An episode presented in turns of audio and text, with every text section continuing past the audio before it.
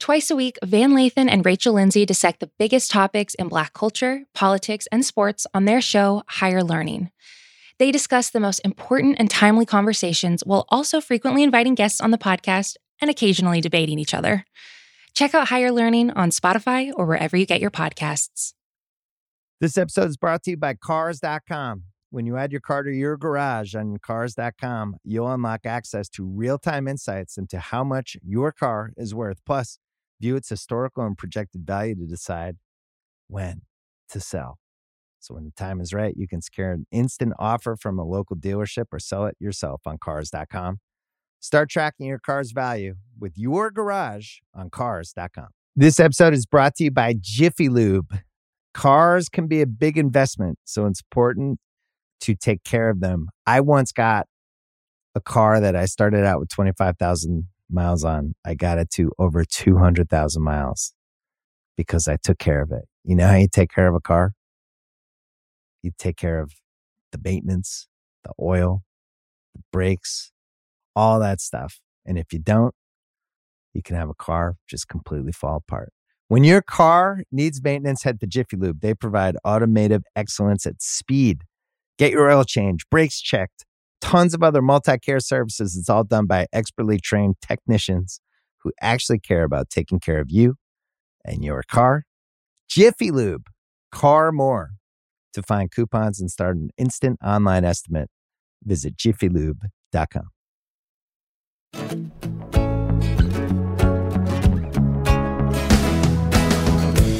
Hey everybody, welcome back. This is Larry Wilmore, and you are tuned into Black on the Air with Larry Wilmore. Thanks for tuning in, you guys. I really appreciate it. Uh, I want to thank everybody uh, for listening. Have a really uh, interesting show today. Charles Blow, the New York Times columnist, wrote a book called The Devil You Know, a Black Power Manifesto, where he uh, proposes something very interesting in it. Um, based on the Great Migration. So I'm looking forward to a conversation with Charles. He's always he's a very interesting guy. I had him on the Nightly Show years ago, and uh, he's very very has some very interesting ideas. So we're going to get into that a lot about Black culture and that sort of thing and what's happening right now. So I won't talk about that in my uh, intro right now because we're going to cover a lot of that. But I do want to talk about some of those issues coming up, not just for Black History Month. you know, this is Black on the Air, but there's a lot of issues out there. And I believe there's a lot of uh, I'll call it, this isn't a good phrase, but I'll call it mission confusion. and the reason why I'm saying that, I think there's a lot of, um, a lot of things the black community, and I know I'm overgeneralizing here, so I apologize for that, that I think uh, need in order to accomplish a lot of different goals, and they're they're not necessarily connected. And one of the things I'll be covering uh, coming up in the future. Not today, but I want to put this on your mind so you know I'm going to be talking about this. Is I, I, I think there are two things going on out there that are sometimes in conflict with each other when it comes to the black community. And I will call them racial justice uh, versus racial grievance. Okay. So I want to put that out there to you. And I'm not going to, I know I'm teasing right now. I'm not going to go into it in detail right now because I actually have a good talk with Charles Blow coming up and, and we'll talk about some of that. But I want to put that out there. These are two kind of separate issues, you know. One, justice kind of based on laws and transforming the way that institutions are structured and that, and grievance, which is for me kind of based more in opinions and people's feelings and uh, things like that. But I'm, I'll go into more detail about that later. A little bit different. Um, but both very interesting, both very real, both very important. You know, they're just, they're not always in cooperation with each other is one of the issues.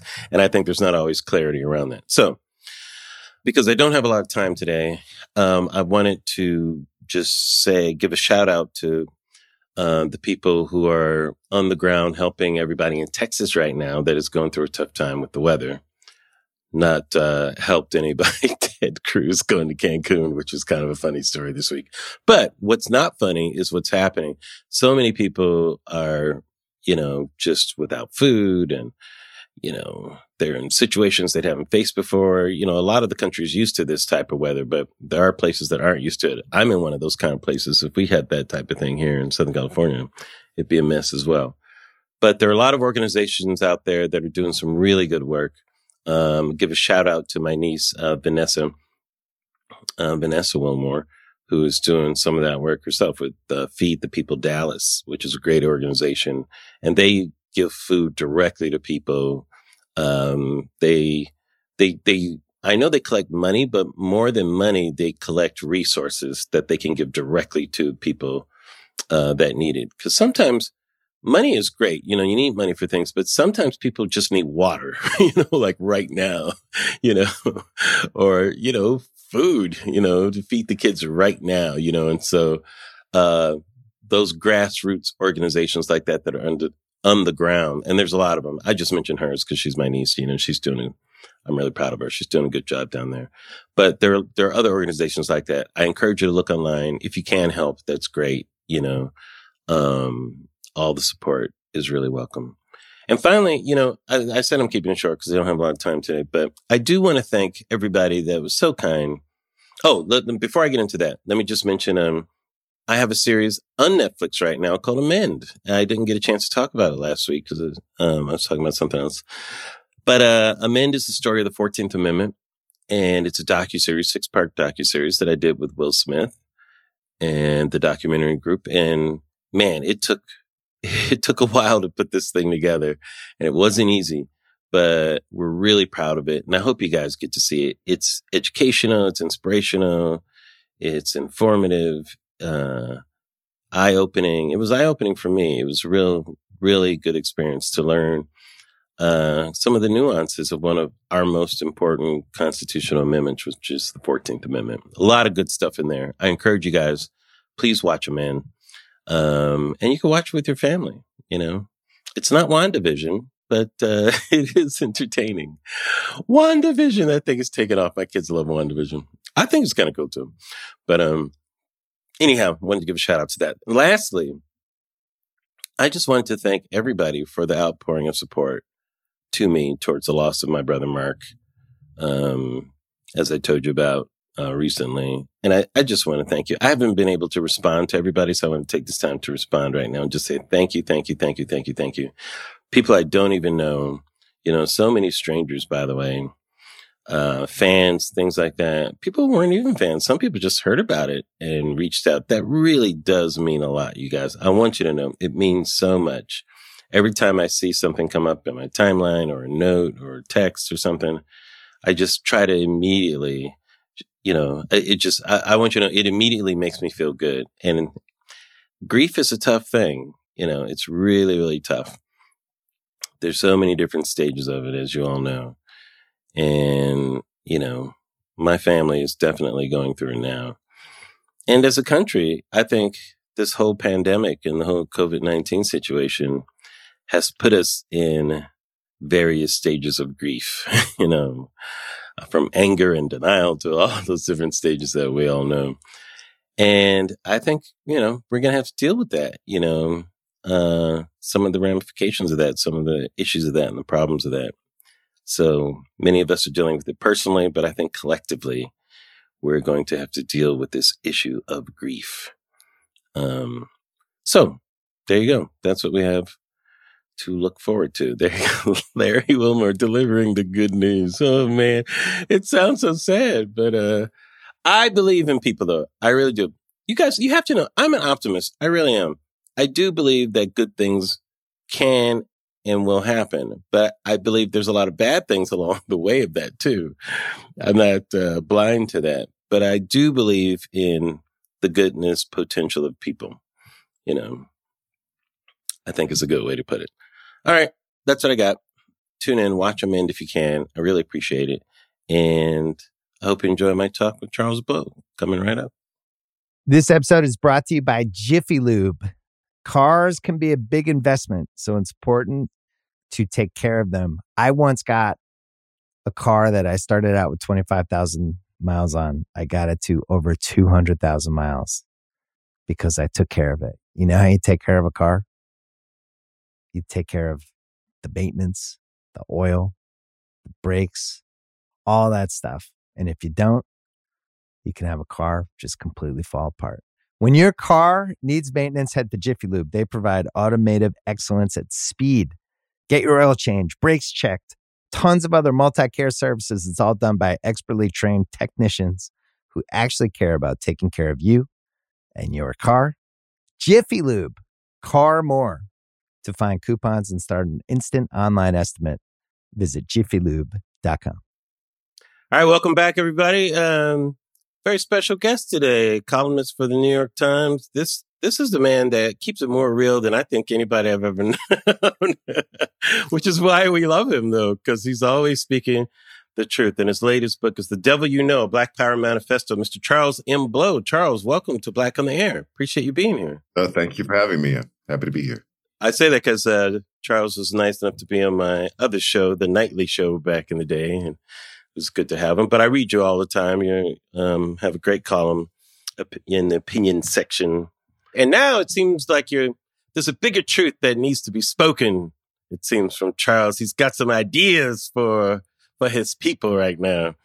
And uh, he's you actually wrote a manifesto. It seems like I know I, am having fun with it, but it really is bold. This uh, idea that you have, and I'll sum it up a little bit, and then we'll go through it and you can explain. Sure. So you are basically proposing, mm-hmm. and I think proposing is the correct term. Yes.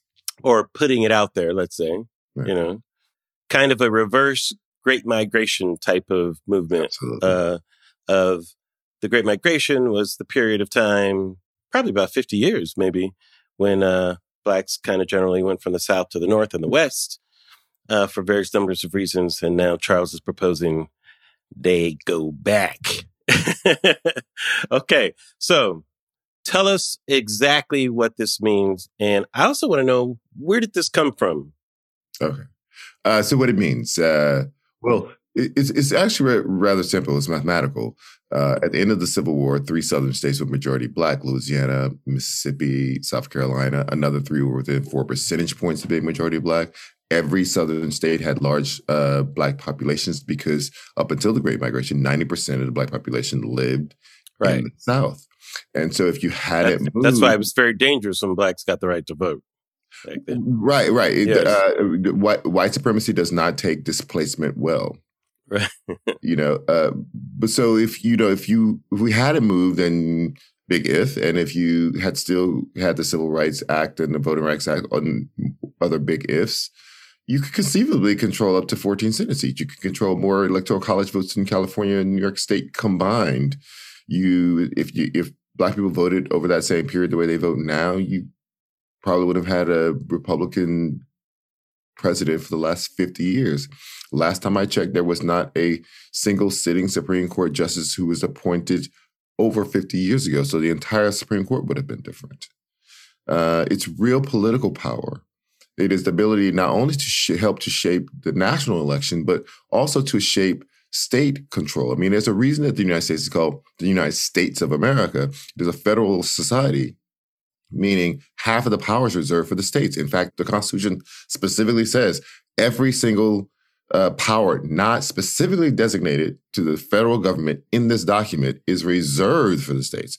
So when we talk about criminal justice, that's mostly a state issue. Few of us are going to have a, a case argued before the Supreme Court, but you will have to go down to City Hall to fight that ticket, right? So a lot of that is local. If you talk about mass incarceration, only uh, like 25 30% of the incarceration incarcerated population is federal. The rest of that is city and state. You want to uh, put a dent into mass incarceration, you take over a state. You have state power. That's how you do it. Educational policy, health policy, largely state issues. Uh, the idea of um, voter disenfranchisement, a state. States are allowed to run their uh, elections however they choose.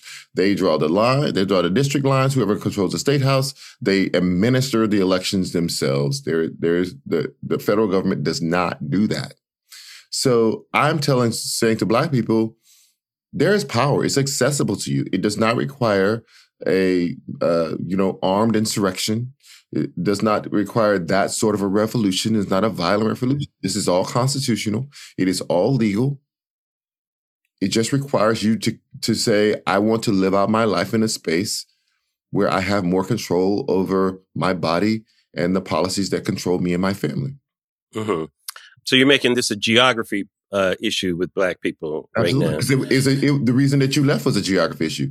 There were too many of you in those states, and they terrorized you uh, to the point where you couldn't take it anymore. Now, are you, are you, how are you judging the Great Migration? Uh, this is uh, for those of you that are unfamiliar with it. As Charles said, blacks primarily lived in the South, you know, and uh, starting about in World War One around that time. Uh, there are many more industrial opportunities for blacks to work to get out of the conditions of the South, which were horrible, mainly sharecropping opportunities basically all you had.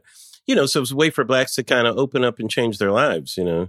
Uh, and the same thing after World War II. Um, cities like Chicago and Detroit, especially with the auto industry and things like that, uh, it really actually took a lot of blacks into the middle class who were in the lower class in the South.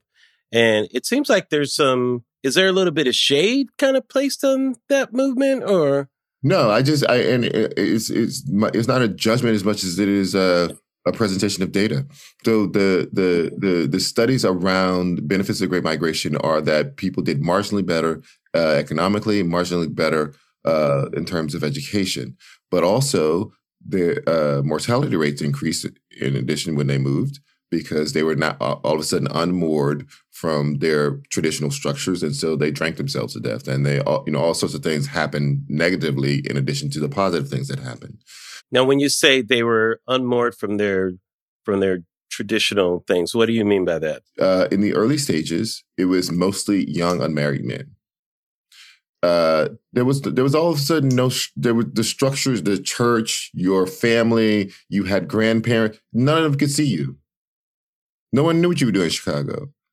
Uh, you could go out and stay out all night and know who was there to judge you. Your parents weren't there, your grandparents weren't there. So it was, it allowed a, a, sort of loosening of mores, social mores. And so. But in time, those families were reunited and many people grew families there and developed their own uh, traditions and customs there, right? In the later stages of the Great Migration, it equaled out. And I think in the last portions of it, it was more women than men. I'm just saying in the beginning, what happened was you, it's because the federal government actually did a study because they, everybody was freaked out. They saw these young people moving.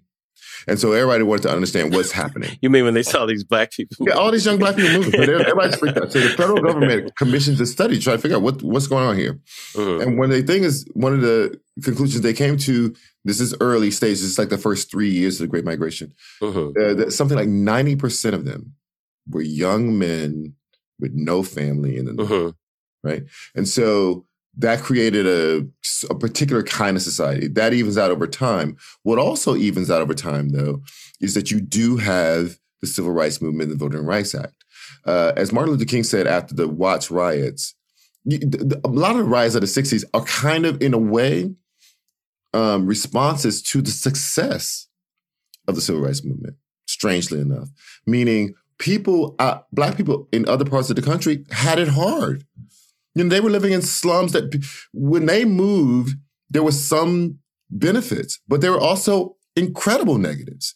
They the, the, the, northern and western cities started to use the exact same mechanisms of oppression that the South had used before.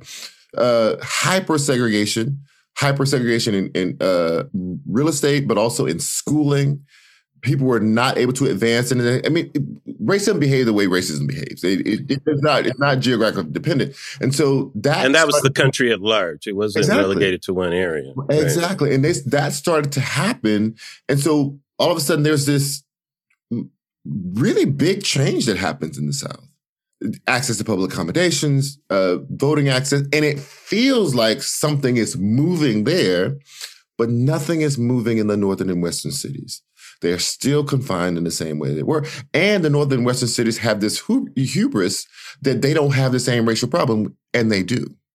Right. So they're not they're not even acknowledging it enough to change it. And so there's an explosion of violence. And King writes about this after the Watts riots hmm. identifying that you know and and confessing that the civil rights movement is largely a regional movement and the benefits are largely regional and that the people who live outside that area are not only did they see their uh, uh, living conditions get better, they saw them get worse in the 10 years of, of that, that he's talking about of the civil rights movement. Well, the irony of this time, there's here's the big irony, and I think you touch on this a bit in your book too, is like everyone, rightly so, we look at the period of Jim Crow and segregation as a negative period. You know, there was that was an unjust decision. First of all, uh, relegated blacks to a certain place in society unjustly, and we were treated as second class citizens. All that is true.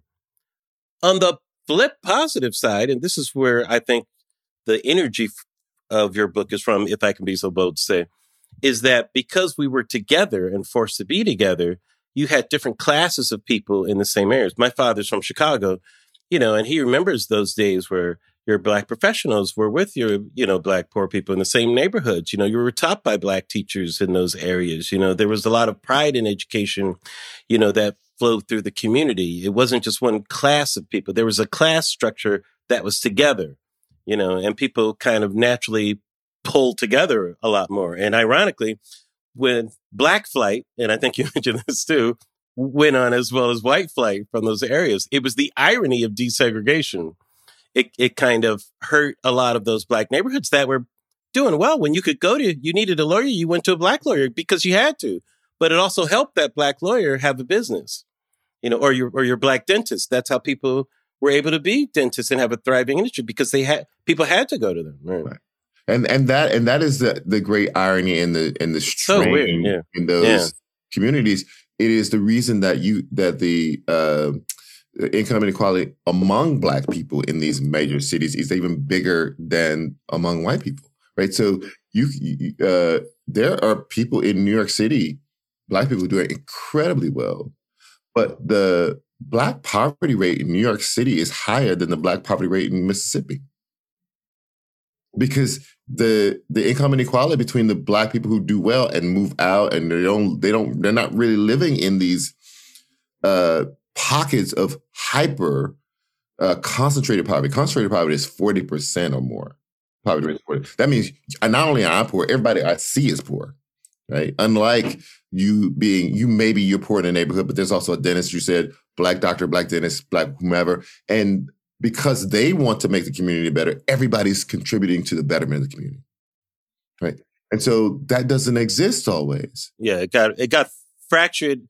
The fractured was concentrated. It wasn't fractured over a long period of time. It was concentrated because desegregation happened, you know, so quickly over 10 to 15 years, right? And what you see in the South is more consolidation of power, meaning in the last 50 years, it has been a rise of majority black cities in the South.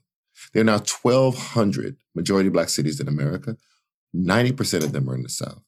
The first major city in the South with a black mayor was Atlanta, Georgia, 1973, because Atlanta became a majority black city in 1970. 1973, they had like Maynard Jackson. Today, not including Florida and, and, and Texas, because they're not on my reverse migration list, but it's hard to find Mo- most of the major cities in the South have black mayors. Wait, I have to stop you for a second. You so you have a list of the places in Florida and Texas did make. Oh, absolutely. Um, what are those places that? And I, I want to go through this exact plan and some of the philosophy around it as well. Right, so there, there are nine states, uh, all uh, with black populations of twenty five uh, percent or more. Uh, they stretch uh, from Louisiana up to Delaware along the I 20, then up I 95 corridor. So that's Louisiana, Mississippi, Alabama, Georgia, South Carolina, North Carolina, Virginia, Maryland, Delaware. Mm-hmm. And you're proposing that Black people move to these states? Absolutely. And Black people from everywhere just move to these states? Or yes. Just get up and move? Yes. Okay. That's what happened in the Great Migration. Well, okay. Well, I mean, I just want to, I just want to know how that's going to work. Is there like a, like somebody just announces this, or well, like, I, am announcing it, and right. and also and also like I, people they used to call so uh-huh. you can trace where people are from by the train lines out of the South in the, during during the Great Migration. So people, there was one train that up from uh, from New Orleans all the way up to Chicago, and so every city along southern city along that train, that's where you're from. If you're from Chicago, that's where you're from. Um, but you know, the, one of those trains is called the Chicken Bone Express. Mm-hmm. People That's literally right. left with what they could carry. That's that right. That, like, so people always say, "Well, how would it work? And could you move it?" Listen, migration is not for everyone. But the people that left were leaving dire conditions to go, hopefully, to better conditions. Right. Right. So some. So, so there's a mix of there's a mix of migrants. So mm-hmm. there there are in the in the early days they were the strivers, right? So they weren't the rich rich people, but many of them also came from urban uh, areas in the South, young, dynamic, uh, but also feeling like my dynamism could get me killed here, right? So that that was part of the migration. Later on, you get more people who are from countryside. These are people who've never seen sidewalks. These people, you know, whatever. And so that is a uh, that is a uh, less educated, uh, more rural, struggling class of people. So there's number different kinds of people who migrate for different reasons at different parts of the Great Migration. Mm-hmm. And for this type of migration, is it primarily poor people who are looking for a better life, or are you suggesting the black middle class should move too? Well, I, I point out that you know, um, like when Forbes does this list of where the black middle class is thriving, half that list is cities in the South. Uh, if you want to start a, a black-owned business, uh, the number one region for uh, black-owned businesses is the Southeast. Um, but not only is it you, do I think middle class people will do well in the South, also reclamation of land is big for me. You know, we now own uh, like less than one percent of arable lands in America. You know, I think I think if you put together the three or four biggest white men who own land, they own more land than all black people in the entire country. Uh, so uh, that's a problem, and a lot of people gave up land ownership to move because they mm-hmm. just said, why not? But also, I you know I, I included a, a, study from this guy at MIT who looked at. I didn't want it to just be about how well you can do if you're middle class. He looked at um, real um, income increases, taking in a whole bunch of factors uh, for people, including those without a college degree, over the last 30 years. Some of the strongest increase of any region was in the South, right? So I'm not saying that South is utopia. I'm just saying nowhere is utopia. And you have a good shot in the South because there's thriving middle, black middle class. You there's real wage growth for people who even who don't have a college degree. You can live in a majority black city where the cops are not hunting you, and that government is responsive to you. And you have a shot like they had here in Georgia, where you can actually flip a state and elect representatives to the Senate who actually have your interest at heart. Why is it that with sparkling water, I'm always playing guessing games with what flavor I'm drinking? Is it citrus? Is it aluminum can flavored? Mm, not sure. Sparkling ice, though, they really mean flavor. Like in your face flavor. Orange mango, black raspberry. Don't even get me started on the strawberry lemonade. Kiwi strawberry slid right into my taste buds DMs last night and let them know who's boss. No subtleties there, and no sugar either. But it does have vitamins and antioxidants. Find sparkling ice at a major grocery store or club retailer near you. Sparkling ice. Anything but subtle. Hi, I'm Daniel, founder of Pretty Litter. Cats and cat owners deserve better than any old fashioned litter. That's why I teamed up with scientists and veterinarians to create Pretty Litter. Its innovative crystal formula has superior odor control and weighs up to 80% less than clay litter. Pretty Litter even monitors health by changing colors to help detect early signs of potential illness. It's the world's smartest kitty litter. Go to prettylitter.com and use code SPOTIFY for 20% off your first order and a free cat toy. Terms and conditions apply. See site for details. Now, there's a lot of things happening economically in the country right now, which has affected many people, of course. The changing of our manufacturing class, uh, going more to an information class, almost you could say, you know, or or a a digital class, you know, of type of workers. So many people are moving to areas that they just desire to live in, especially because of the pandemic, and are finding that they're able to work from home and that sort of thing. Is this do you think we're in a, a special time right now of opportunity for people to get up and move uh, that's different than we've seen before? Because uh, this applies to to more people than just black people, right? I think the pandemic can be an impetus and probably is. So th- there were two reasons uh, that people were pushed out of the South. One was white terror, but the other one was the collapse of the cotton industry with the infestation of the boll weevil into the cotton states. Because what you have to understand is that uh, for uh, what 60, 50, 60 years, there was white terror in the South. Black people still didn't move. Uh, even if you go back to the time of enslavement, the majority of freed black people did not live outside the South. They lived in the South. There was not impetus to move just because there was terror. It was the it was the financial collapse of the cotton industry where people said, you know, I'm being terrorized and I can't make a living. I'll I'm open to anything. I believe that we are seeing a different packaging of terror with the police killings of young black and brown men. It's nowhere near the same scale uh, as what lynching was, but because it exists on our phones, it exists digitally. There's a tr- uh, echo trauma that happens because you see so much of it. So, but that's not enough to move on itself. But with the pandemic, and how it disproportionately affected Black people, I think it collapsed enough of the Black economy that people are open, in addition to being able to just work from anywhere, but also just saying, I'm willing because this uh, eviction moratorium is going to run out at some point. I have not saved up six months of rent. It's getting harder and harder to stay here anyway uh, you know, I looked at the, the, second quarter of last year. That's it, it's not the biggest part of the the pandemic, but it was the part where we reacted the strongest as a country. Everything closed. Right, the economy basically shut down in the second quarter of last year. So I looked at black unemployment rates in major cities across America. The black unemployment rate in Chicago was three times the black unemployment rate in, in Atlanta in the second quarter of last year. That kind of a collapse of an economy in a community will make everybody rethink mm-hmm. where they need to be in the world or where well, they can be in the world. Well, let me ask you this because sometimes I, you know, I'm not always on that train of thinking, why, why do black people always have to go somewhere? You know, Marcus Garvey said, let's all go back to Africa It'll be better there. You know, as you said, let's go to the North. It'll be better there. Why can't we make the places that blacks are better.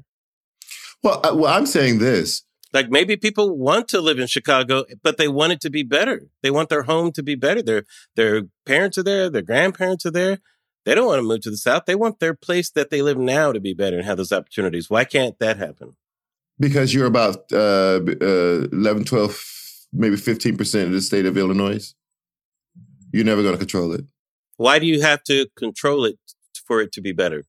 Well, I'm well. I'm saying, is it better for you now over the last hundred years that the Great Migration has, has put you in that space, and Chicago has done everything to do to to to segregate you.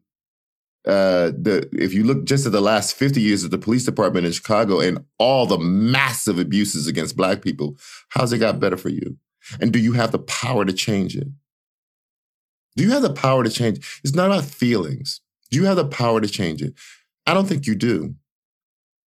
You can't elect a state senator on your own. The, you know, the, we have had black senators in Chicago, but they were elected by white people. Why didn't it change when Harold Washington was mayor? He was the black mayor in Chicago. In the, because in there the are no mayors in the Constitution. There are no cities in the Constitution. As far as the Constitution is concerned, and the Supreme Court has validated this to some degree, cities exist at the behest of states. Anything a city wants to do can be preempted by the state. If if there's white flight from a city, the state still controls the people within the borders of that state. So they tax them and reallocate those funds however the state wants to, not the city. You don't control it. So if you well, get why, white, why don't you have more black people move to Chicago? Because you'll never be in control of Chicago. why not? If you it's have more black people, no, not, you'll never be in control of Illinois. You're not, uh-huh. in, Illinois, you, you, the, the, numbers just don't make sense. Mm-hmm. But the numbers make complete sense in Delaware where yeah. you're always it's already the eighth blackest city in a in a uh, uh, state in the country. Black people should go to Delaware. Yes, that's a southern state. Yeah, absolutely. Black people should move to Delaware. They have two senators. That's real power. Mm-hmm. Absolutely. All of those places, you already have a head start. Mississippi, it only takes a, a, few hundred thousand black people, and Mississippi is a majority black state. It's already right. close to 40% black. Well, let me ask you this. Let's say this starts to happen. Like, yes. what are the jobs? Let's say, okay, let, come on, everybody, let's go to Mississippi. Right. Like, and you get there and like, there's no jobs here. Why did I go to Mississippi? Well, maybe in 20 or 30 years, there'll be jobs because it's going to take time for this to happen. Right. So people are going to be willing to be the guinea pigs for this experiment? Well, I, I, guess I guess you have to invert your question because your question assumes that black people in those state those cities and states are doing well. Are which there? Is not, which no, is not supported by the data. Which is not. If I, if I'm I, saying, are there opportunities in Mississippi? That's I'm, I'm, saying, saying. there are no opportunities where you are now. I'm in Southern if, California. If concentrated. If if when I look at the city, the top ten places, uh, uh, metropolitan areas for concentrated poverty in America, there's only one of them in the South. And that's in Tennessee, which is not a state that I'm even saying that you should, migrate to. Every yeah. single one of them are in states where black people migrated to during the Great Migration. When I look at the most high profile killings of black people, there are almost all of them are in states that black people migrated to during the Great Migration. If I look at New York City and the poverty rate is higher than Mississippi or Chicago or Detroit, how do people even make that argument? Oh my God, it's going to be bad for me there. As if where you are is not bad for you because people somehow believe that living in the shadow of prosperity is akin to prosperity. Uh-huh. So living in the shadow of despair is better.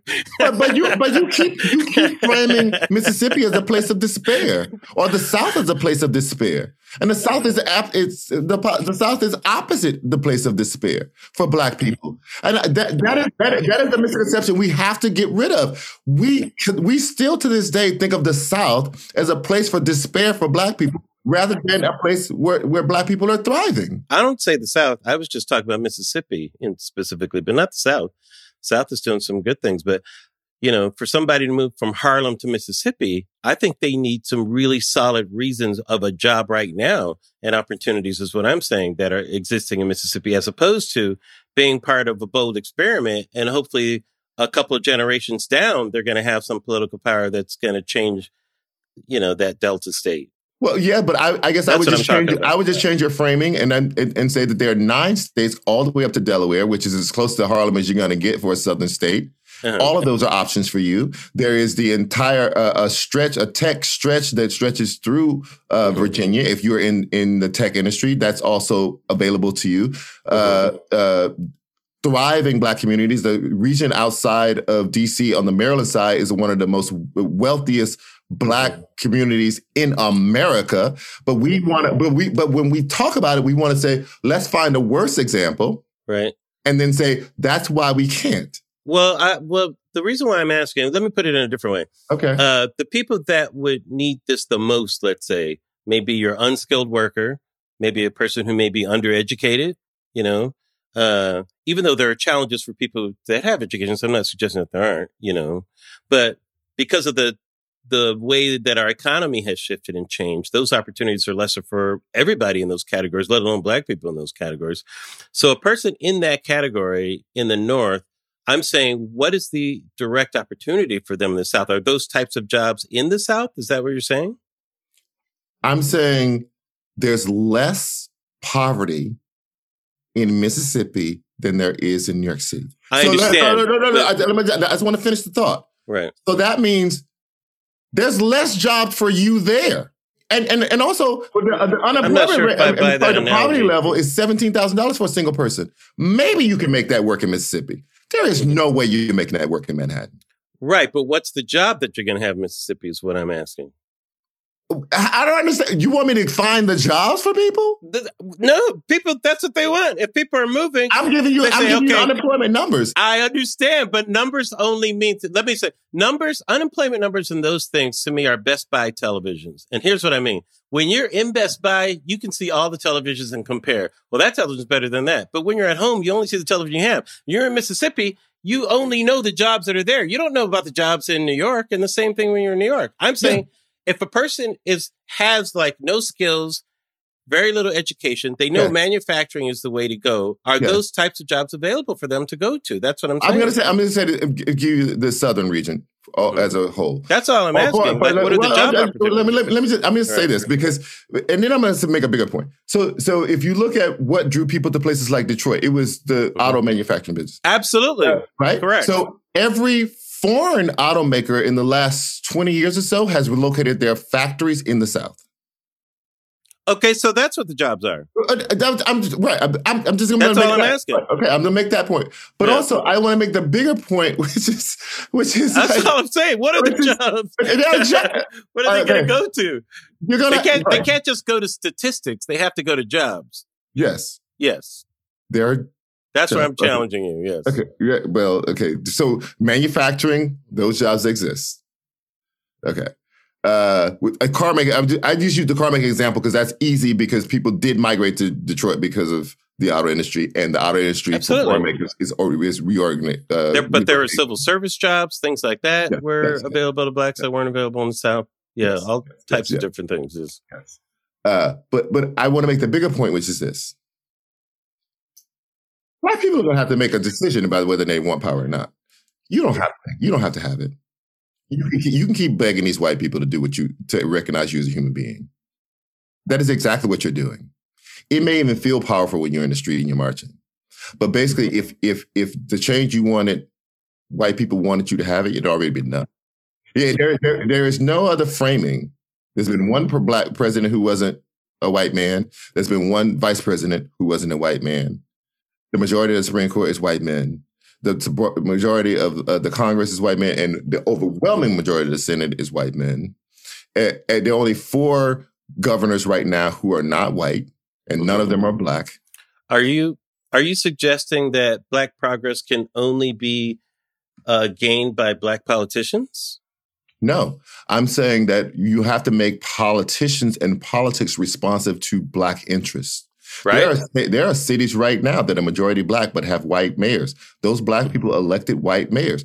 It is not it is not about blind racial solidarity. It is about making sure that the politicians who are in charge are responsive to you and your interests. And the thing the thing that you're trying to pin down, if I once again can clarify this for me too, is how to get power. And you're using geography as a means to do it, uh, to yeah, because that's what the Constitution does. I understand, but uh, but you also suggest uh, like there are different ways to do this too. Like there's there's uh not putting all your political eggs in one basket. Let's sort of let's say over the years. What? Well, like in one party, in the Democratic Party. You know? Oh, let me just be very clear. I, when I say Black Power, I do not mean Democratic Party power. I, I understand political party power at all. But if we're talking about political power, you know, uh, interest groups usually have an ask and uh, a political party can either meet that ask or promise, yes. you know, that or not, or ignore yeah. it or, you know, not. Now, um, do you think that there is uh, something to be had? I don't know what the answer to this is for blacks to not be uh, in such big numbers in one party and uh, to be uh, have more influence in other parties. It may not even be the Republican Party. It may be an emerging party. I, I have no idea. Well, what, what I will say, like, that, like, is that is, does that is that a diminishing of power? I guess is what I'm trying to get to by right. having it concentrated so much in one party. What the what sociologists say about when you well, when one one party is that is you're considered a captured constituency. Sure, meaning that people don't have to respond to you because they know yeah, you're going to. They have your vote, right? Uh, but what I'm going to say to that is what what would you know uh, the, what is tantalizing to me is that if black people did do this and they voted the way they vote now, which is overwhelmingly Democratic, it would create a circumstance where Republicans simply could win a national election. And the party would be forced to into some sort of change or splitting or whatever. That I relish that idea. I do believe that two party or multi party uh, societies are better because you have a competition for uh, votes and and and support. Um, and I do not even put off the idea that there's at some point, if if a party com- uh, really did change, like a Republican Party, that black people would vote for them. Uh, you know, uh, a hundred years ago, the, the Democratic Party was literally the party of lynching and the Klan. And I got news for you. It was it was more recent than a hundred yeah, years right, ago. Right, right, right. And so, so, but black people were able to. They changed enough, and black people mm-hmm. were able to get over the fact that they that was the history of the party. Mm-hmm. You can imagine the same thing happened to the Republican Party if they changed enough. Mm-hmm.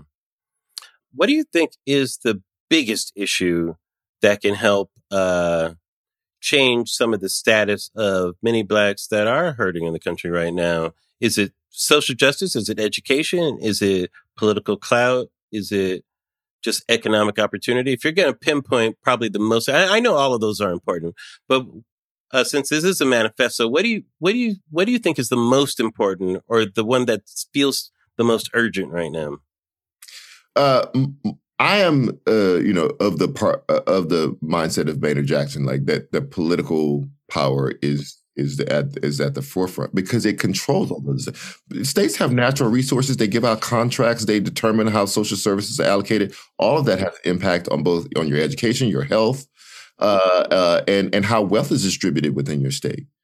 It's, it's you know it, it is hard for me to not put political power at the top of that uh, hierarchy. And also, if you try to gain uh, economic power first, politics can can reshape how your economics operate through taxation, through tax credits, through w- grants that they give to certain industries and not to others, all sorts of things.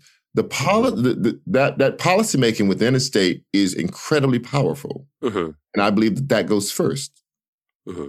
Let me ask you this, Charles, because as as we know, and I know you've been uh, covering this topic for a long time, and I appreciate that, especially the issue of why you're so passionate about police and that sort of thing. And I know how how meaningful that is to you.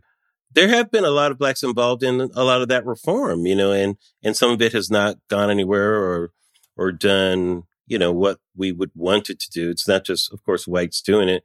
Even with political power, what how can you change that relationship? Because it seems like the things that have been tried, I don't know, it hasn't seemed to make a, a difference to avoid what we've seen like this summer. Uh, uh, at the risk of being redundant, this is how you do it.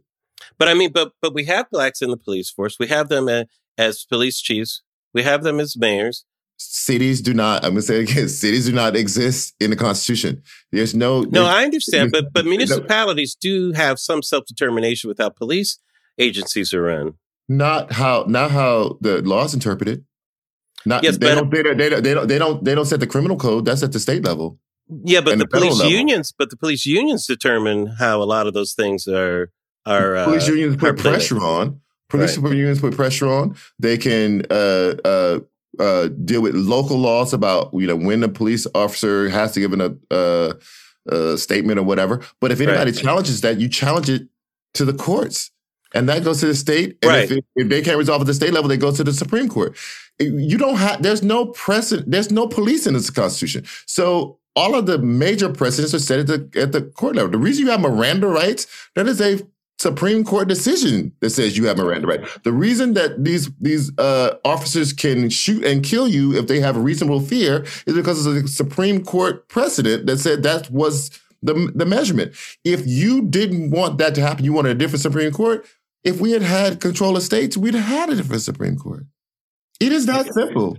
Okay. if we had had control of states, we would have had a different Supreme Court. Yes. What do you mean by that? What what what time period are you talking about? Like I said before, blacks had stayed in control of those states, voted the way they vote now. You wouldn't have had probably a Republican president for the last 40, 30, 40, 50 years. The whole court would have looked different all of those precedents that were set in the court would have been set by other justices, yeah, not the ones you have now. It's it's just hard to take that leap of what would have happened if if that would have been different. You know, that's where I I just can't go down that road of what does that blacks, mean? It just I I you're you're making an assumption based on this thing if this thing didn't happen, but well, we don't know then, politically. Then, then take over the states. Get you have no the, when Georgia elected two senators this time around, where the majority of the coalition that elected those senators were black people, that's the first time that has happened in the history of the Senate. Right, and many, so you and that's many, because and that is because black reverse migration. In right, part, but many white people voted for those people too, not just yeah. But the people. majority of the coalition was right. black. That's right. not. It's not. It's not a trivial thing. We've never right. done that. We've never, ever, ever been the majority of the coalition that elected a senator. Is it because and when you're people, not the majority of the coalition, you're just the extra. You well, tip the balance when white people disagree. I understand, but was that because more black people moved to Georgia, or more black people in Georgia realized they had more power than they initially thought? It, was it, this. This bird had two wings. On the one side, this bird had two wings. Was yeah. organizing Stacey Abrams and all those groups were organizing black people better. But the black population of Georgia doubles between 1990 and 2020 from 1.7 million black people to 3.4 plus million black people. When last time that Georgia went uh, Democratic for in the presidential election was 1992. Black people were only 25% of the population that year. This year, black people are 33% of the population. That, according to exit polls, is what makes black people the majority of that coalition. That is reverse. That is the power of reverse migration. You can do this thing. It is not theoretical. The idea you can't go down the road. Of course, of course we can, because it happened in Georgia. Uh, you said the idea that you can't go down the road. I didn't. You, I didn't said you can't go down this road of theoretical. It's not theoretical because it happened in Georgia. Reverse migration at it. No, you were going down the road. If blacks hadn't done the Great Migration, I'm like, that's a huge. If we hadn't done that, and then extrapolated that to Supreme Court justices, which are chosen by the president. Yes, but if you if you didn't migrate, but it's assuming that a lot of things wouldn't have happened. That Eisenhower wouldn't have been elected president after World War II. That you know all the stuff in the '60s. But I, I mean, who's to know what would have happened during all that time? It's too long of a period of time. You know. Uh, okay, well, th- don't go down that road. What I'm saying then is, you had my you had majorities. When you had those majorities during Reconstruction, Mississippi is literally the center of Black power in America. Not only Mississippi, Louisiana, Black people are overwhelmingly the majority of registered voters. They're all men at the time because women are not allowed to vote. They send overwhelming delegations of Black people to the state legislatures. In Mississippi, those delegates say to their white counterparts, you have to fill one of our vacant Senate seats with a Black person. And they can do that because they have enough power to do that because they're a majority of the population. And when they, two days after Mississippi is readmitted to the Union, a black man is seated as a, the first senator in America. This is what power looks like. This is what, when you have the majority, you can exert power. Mm-hmm. And, and, they did it. And it wasn't right. theoretical. Right. Where do you think people should uh, come from first? Is there an area of the country? Like, is there, like, are you going to be out there like lecturing about this and coaxing people? Are you targeting certain areas where people can maybe start this or like? Yeah, I'm gonna be like the guy at the airport on the tarmac. Yeah, exactly. yeah. Are you gonna have a sign like at the store, like black people go there?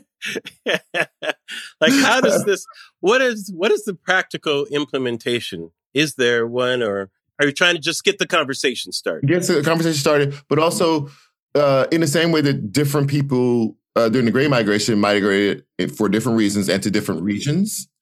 Uh, there are people in the North and West right now who have family ties in particular places and may want to re uh, uh con- uh, connect those ties. There are other people who are in particular industries that may have uh, better opportunities in particular areas. There's some people who just want to live near water and near a beach or something, and they'll have. So there are different sensibilities. Also, there are people in the Northeast who don't want to move all the way down to the hot South, and so Maryland and and Virginia and Delaware make more sense to them uh, uh, than a deep South state. But so there's differences for different kinds of people. I think you have to make that evaluation on your own. Uh, but I, but the idea of considering the South among the places that you could be is important for me to get that conversation started because not everybody migrates ever ever, ever. You know, the majority of black people did not leave the South during the Great Migration. So, what happens to the people that are left in these cities? Do we just abandon these cities that, as you say, have failed black people? So we just give up and say, "Sorry, black people that are staying there. If it's, it's South or nothing."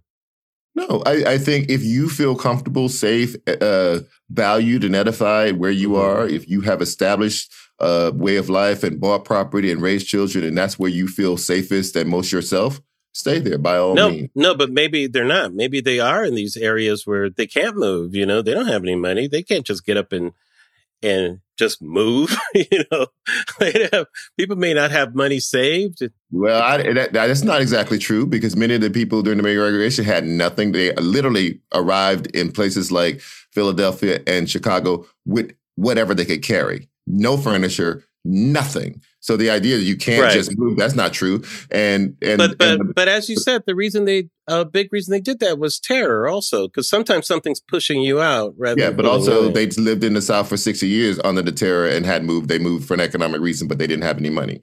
So I'm just making that point. Because you also had the pull, as you say in your but book. They moved for, the they moved to make money, but they didn't have any money to move. Right. So that that idea of like, oh, they people can't do it because they don't have money to move. Well, that's not that's not how that worked. That's not how the Dust Bowl worked. That's not how the gold rush worked. People jumped up and moved without anything mm-hmm. over and over again. That's how migrations work.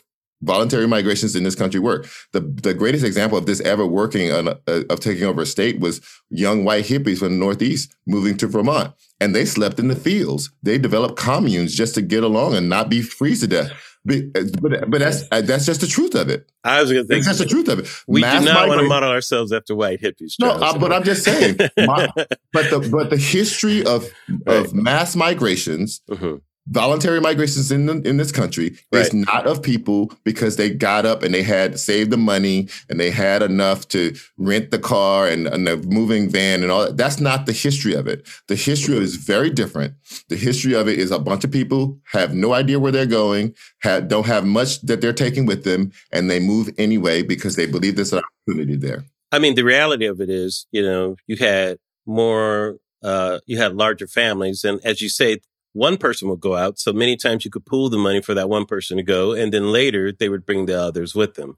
That was the reality of back then. You know, uh, you know, one person would go out first, as you just said, you know, uh, all those single men in Chicago or whatever, you know, and doing that sort of thing. This is such a bold thing, which is why I'm asking all these things. Oh, you know, no, it's fine. Is, and, and I appreciate the fact that, you know, even your inciting incident, as we say in the writing world, was listening to Harry Belafonte when he asked, "Are there any radical ideas?" That was a uh, mm-hmm. something that you heard him say. Is is that why you feel you you wanted to?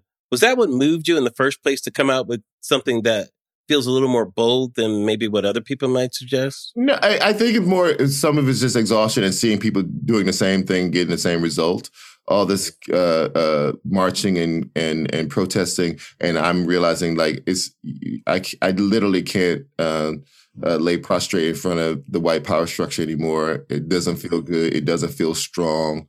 Uh, uh, uh, it doesn't feel like power to me. And and having recently this idea, what happened in Vermont, come into my consciousness, and I was like, oh wait, they they did that, and uh, and it worked and they changed Vermont from one of the most conservative states to now is one of the most liberal states in America. They did that. So just knowing that it was there was there was something possible, and then the, more I researched it and realized like how many people had the same kind of idea before, but it was just at the wrong times, uh, or maybe they were stretching a little bit too far, calling for a black nationalism of carving out part of the United States as another country. That's not going to happen. So I was like, but there's a way to articulate this message. And right now is kind of perfect because millennials are already doing this. They're, it's already happening. So they just need a you know a, a, a kind of gust of wind in the sails mm-hmm. that that helps to boost it.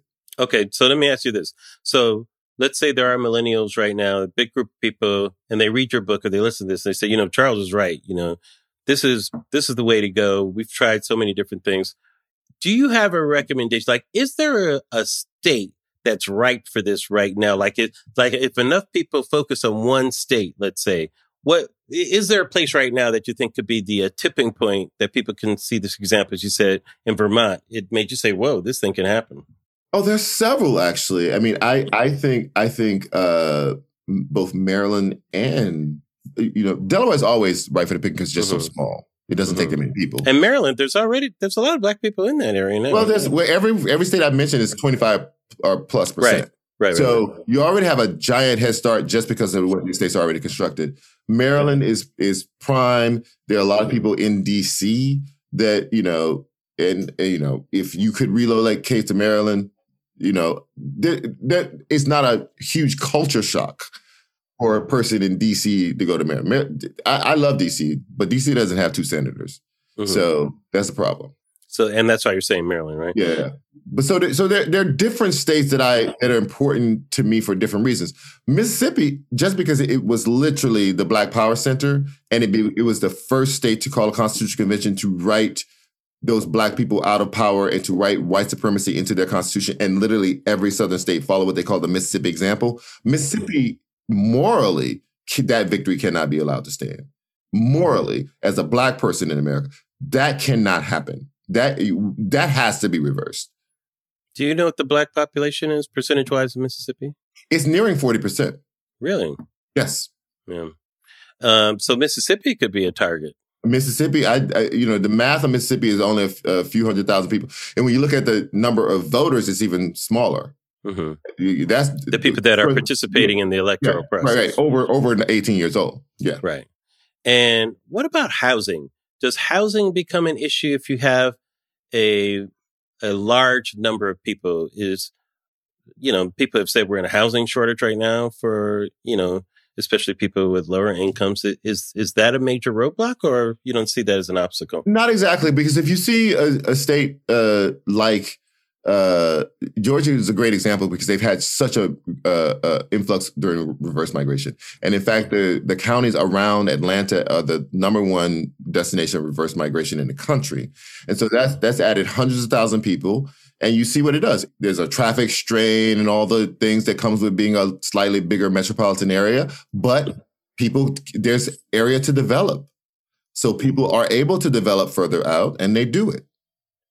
Um, that's the that's one of the things about southern cities. They're generally smaller, in, are surrounded by rural areas, right? So the the city of Atlanta itself is only uh, 440,000 people. At uh, New Orleans, I think now is in the 300s in terms of the total population of the city itself. They have small footprints. It's the areas around them where the millions of people are, and they're able to grow because that that region around them is largely rural. That is not always the case. In Manhattan is Manhattan. Like you bro, you got to have to go to Jersey because it's an island, uh, and and the suburban area around is already built. So it's very difficult to add new housing other than vertical, and that becomes more expensive housing. Um, and uh, that that dynamic exists in a lot of it. San Francisco, another island. So it's like, how are you going to deal with this? But the southern cities have the the the vertical, I mean, the horizontal space to grow into what is now kind of rural space. Mm-hmm. Let me ask you this question. This is more about kind of let's call it the black movement, Charles. I want to get your opinion on this.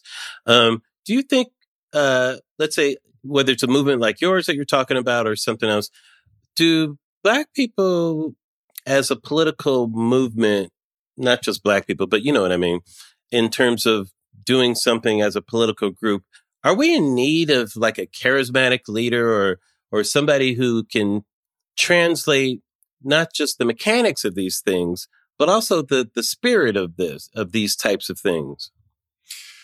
It is possible. Uh, you know although, what I mean, right? Yeah, I get, I get what you're yeah. saying, but but the the the movements that we've had, particularly uh, liberal movements over the last you know 15 years, have not had. There have been leaderless movements. They've been kind of uh, uh, social media movements, and that's everything from Occupy Wall Street to the Women's March to Black uh, uh, uh Black Lives Matter it's hard to find who's in charge because they intentionally do not uh, organize themselves with that kind of hierarchy. And so there are people who can speak, and there are women who were among the original women who organized who can speak, or Tarana Burke can speak uh, uh, on the Me Too movement, but they kind of almost intentionally are not person specific. Now that has downsides, which is you don't have what you said, the charismatic leader. The other thing is the upside, which is there's no one person to kill. Yes, that would be the more cynical take. yes. and by that, I mean, and it doesn't have to be one person, but it could be, you know, because there's, that's what I mean. There's message and then there's messages being received or how things, you know, we used to have the, the black church as a major unifying force where those messages, uh, we didn't need politicians in the same way. Like almost the pastors were almost the, the local politicians in some ways, you know. which is how our the demographic keeps changing. You know, it's really kind of interesting. Um, do you think the the church can play a part in this at all? I'm not a very religious person, but I do believe in our institutions. The church is one of our black institutions. Right. The, the, the church was able to organize, to deliver message, to even act as a social service when they wouldn't let it. Black people couldn't do that in any other way. So I I value them as institutions, and they're incredible organizing structures. Many of them are full of older black women. There is nobody in America that can organize over organize a black woman at a church. Like get that fan out, that church fan. Everybody that she tells you something, they're going to do it. So right. So as an organizing tool, it's an amazing structure. Uh, well, Charles, I really appreciate you being you being here and talking about this. Like I said, it's very bold. You know, uh, sorry, black people, you got to move. You know, we got to get you in some concentrated areas to get some political power. Is what Charles is saying. Uh, now, Charles, you're from Louisiana. I am from Louisiana. Yes. Are you going back to Louisiana? You... No, I moved to Atlanta last January. Okay, so you're in Atlanta now, doing the do and trying to bring people down there. All right, guys, the devil you know, it's a Black Power manifesto. It's really good reading. It's because you know what it is. Here's what I love about Charles. Let me say this. I love provocation. You know, someone that is uh, forcing you to look at something in a completely different way. I never would have seen this coming. You know, even when I saw the title, I wasn't sure what your plan was. You know, reading it, I was so happy to see something so bold. I don't agree with a lot of it. You know, as you, as you can tell. I I just don't.